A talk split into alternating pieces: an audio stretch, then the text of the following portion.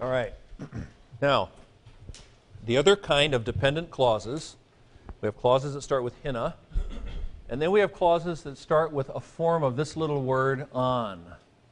It's an alpha with a nu and a smooth breathing and either an acute or a grave, depending on what's behind it. I guess there'll always be something behind it, pretty much, so there'll be uh, always a grave accent. Okay? Now, you cannot translate the word on, it's, it's untranslatable. It doesn't mean anything. But what it does is that it adds, it's sometimes, believe it or not, called the part, it's a particle, it's a little word. It's called the particle of unreality. And you're thinking, yeah, this whole thing is unreal. okay, fine.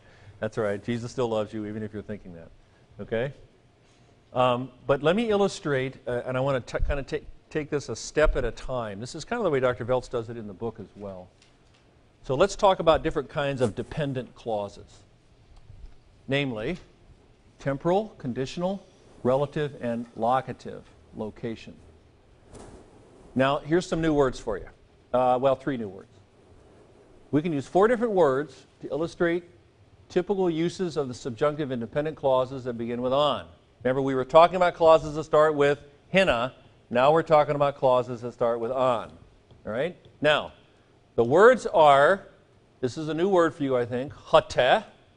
No, it's not hate. It's omicron tau epsilon, has a rough breathing. Hate means when. Okay? Here's another new word. A.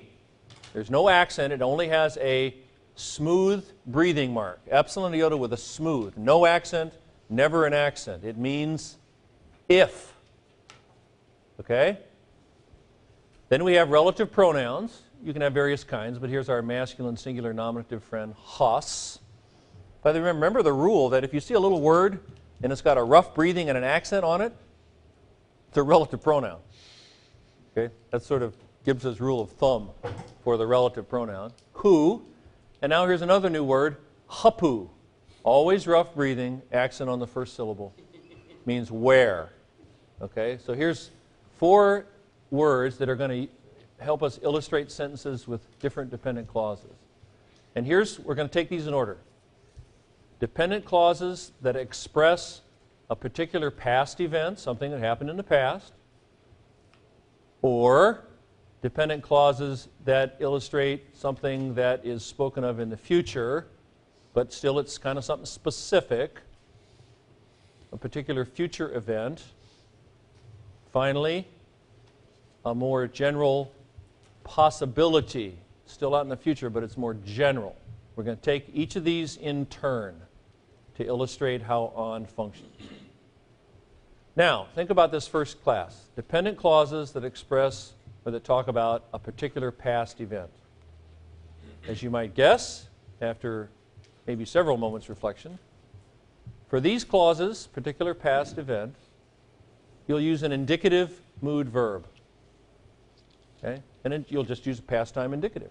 Talk about something in the past, right? That makes sense. Now, the second and third categories will both have a form of on and a subjunctive mood verb. And we'll come to them in turn. Again, you can't translate on, it simply helps to express unreality, something which hasn't happened. Right? Okay. Now let's try it, see how it works. Now let's just, I mean, I know on the page we got more. Let's divide it up like this. All right. So we're on page five. Oh, do we even have that? Uh... Oh, I must have. Wonder why we don't have that script. Okay, well, I guess you can take notes at that point if you want. Now, look at these four sentences in Greek. We're using our friend laleo. We've had laleo, right? I say, I speak, right? So, first of all, we're just, and this is pretty simple. There's nothing too fancy about this. Um, here's a dependent clause using hata, which means when. When the Lord elalese, that's just an aorist, weak stem, Aorist indicative active, third singular. Lord is subject. When the Lord spoke, comma, edidasken. That's an imperfect. I didn't pick an imperfect for any particular reason other than I felt like it. So we might translate it, he was teaching the people. So that, that is really, insofar as anything Greek is straightforward at this point, that's just a straightforward sentence. And you have a dependent clause talking about a particular event in the past, right? When something happened. Okay? When the Lord spoke, he was teaching the people. Does that make sense? Is that okay? All right? Now we'll illustrate it with our little friend if. There's lots of if then sentences in English, and there's lots of if then sentences in Greek. Lots and lots and lots. You? But now we're still talking about something in the past. If, now we've got ha kurios again, same, rest of the sentence is the same. So somebody, somebody translate that sentence for me. That second sentence. Somebody translate it. Yeah, go ahead, Steve. If the Lord spoke, he would be teaching the people? Nope. It's easier than that. Just translate the last part straightforward. If the Lord, so somebody comes up to you and says, Do you know if the Lord spoke yesterday? And you say, If the Lord spoke, he was teaching the people. You're just talking about something that happened in the past. Very simple, right? You're not sure, but that's how you respond. If the Lord spoke, he was teaching the people. Okay? Now we'll try it with a relative clause at the beginning. And by the way, I've put, i put our little friend, the man, or the anthropos, the person, here. Um, but you won't always see that. Sometimes it'll just start the sentence off with a relative pronoun like this. But for our purposes, we'll, we have the man, and now a relative pronoun, who. Now somebody, again, it's not, it's not nothing fancy about this. Somebody translate that for me. Sentence number three. The man who spoke was teaching the people. That's right. Straightforward. No subjunctives, piece of cake. Now, this one's a little awkward in English, but this little word means where, hapu. So just translate. Anybody? Where the Lord spoke, he was teaching the people. Okay? Again, we're talking about events in the past. And so you just use past time indicatives in both the dependent clause, which is here, all these dependent clauses. And then I just happen to choose to put an imperfect indicative in the main clause. Okay? Now, and here's, you might want to actually write a little bit of this down. Now we're going to place the event in the dependent clause into the future, into uncertainty by adding on to each clause's beginning. And again, the beginning words have been when, if, who, and where. And we're going to put the verb in that clause in the subjunctive.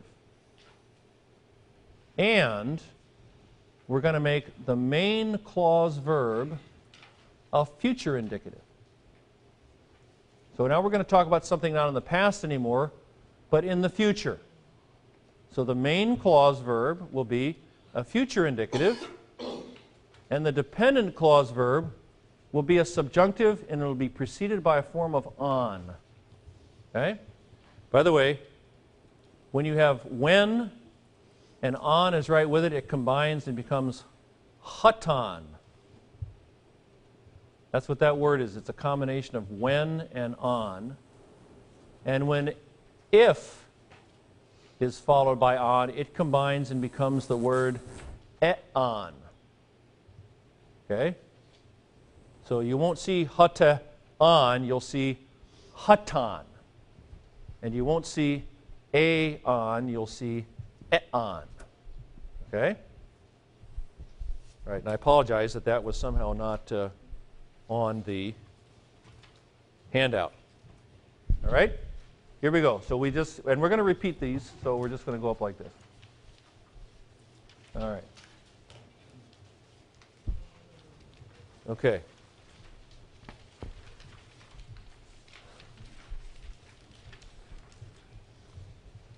So now I have kept my first sentences up there, and I follow them with a sentence in the future about a particular event. So check it out. Number one, see our, our first one is the one we had before.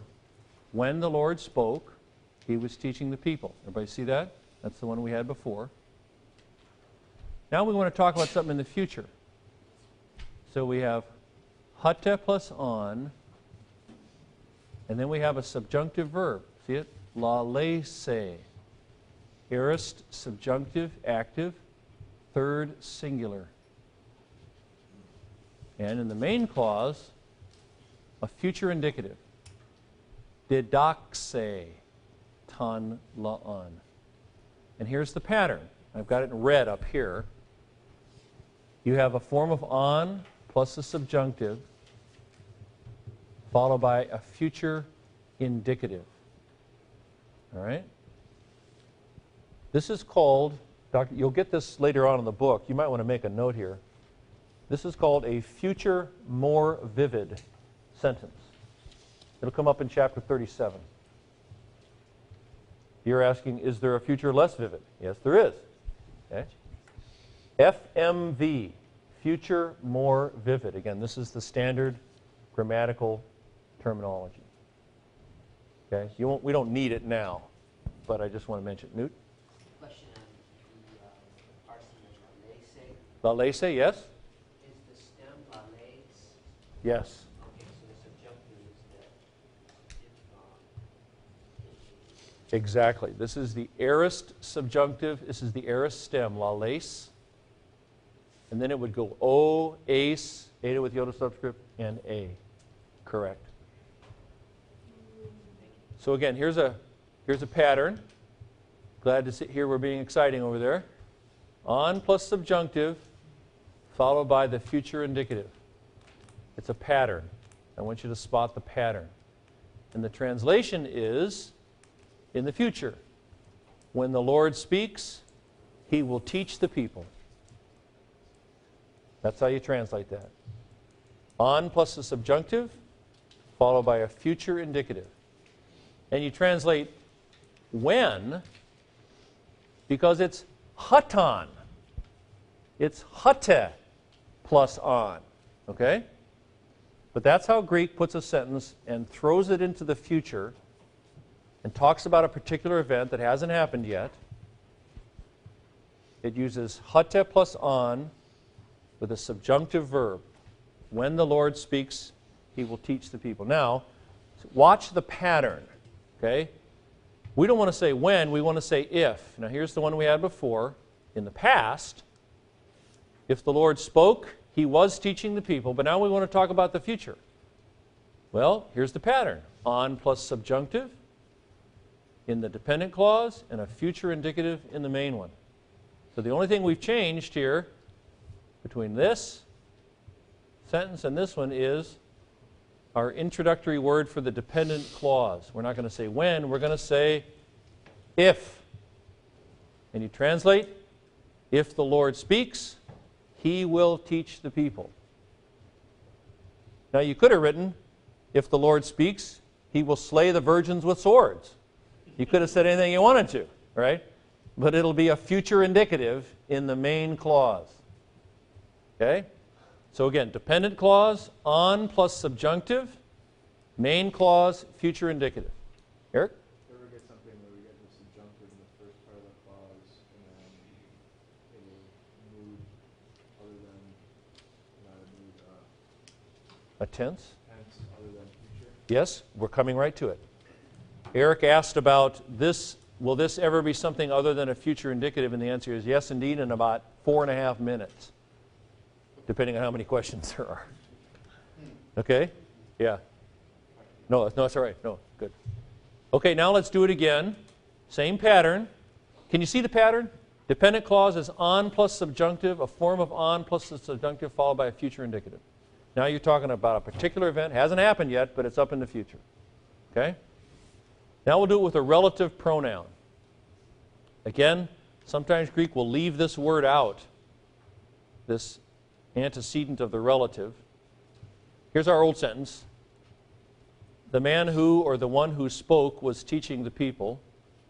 If you want to put it in the future, you put on in there and a future and any subject future subjunctive excuse me any subjunctive verb this is just aorist because it's simpler and future indicative so we might translate who the one who speaks will teach the people okay talking about the future right but now the relative clause takes the place of the conditional clause or the temporal clause, but it's the same pattern.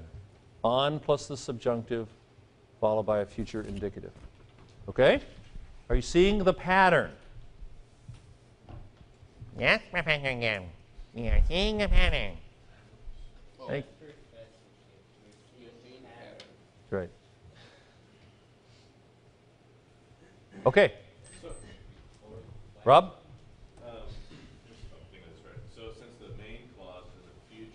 Yes? You would say the time of the dependent clause is also future, but it's really subjunctive because conveying the uncertainty. That's right. That's right. Very good. The main clause is running the show. Yep. Yippee doodle. Okay? Not only would we say that, but we should. That's right, we should. You will certainly not not say that. So, okay? One more example, same pattern. Using our friend where, hapu.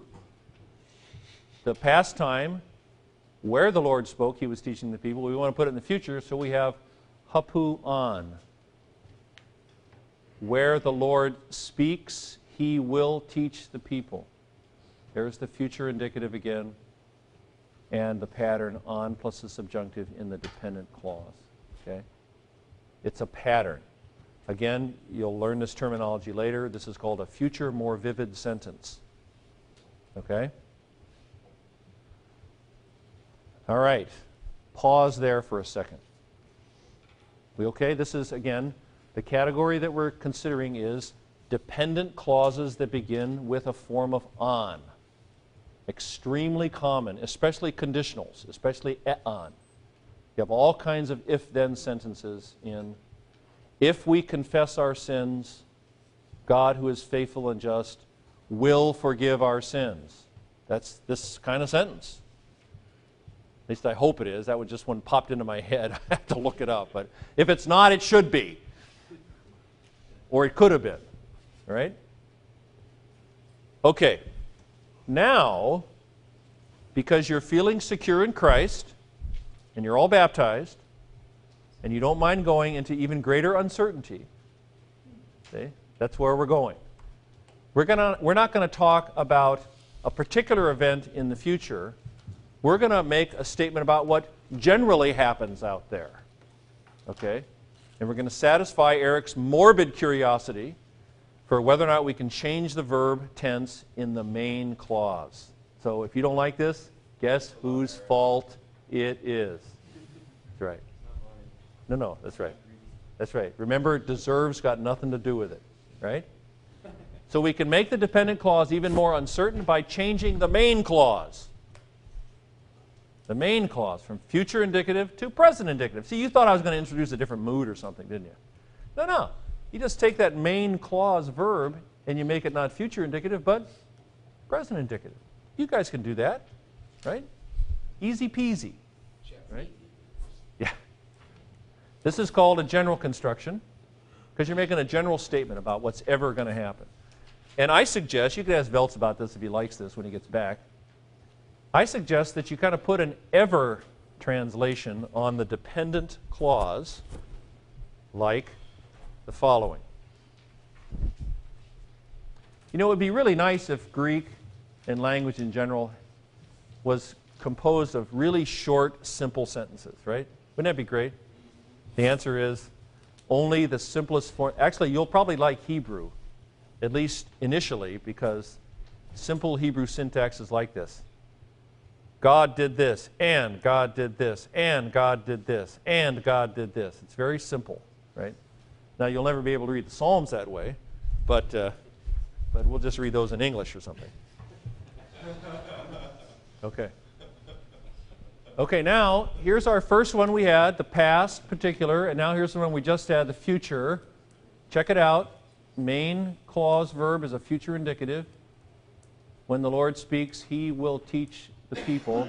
But now we want to talk about what generally might happen out there in the future. And so the pattern is this is the same on plus the subjunctive. And the main clause verb is a present indicative. That's the only difference in the pattern. That's the only difference.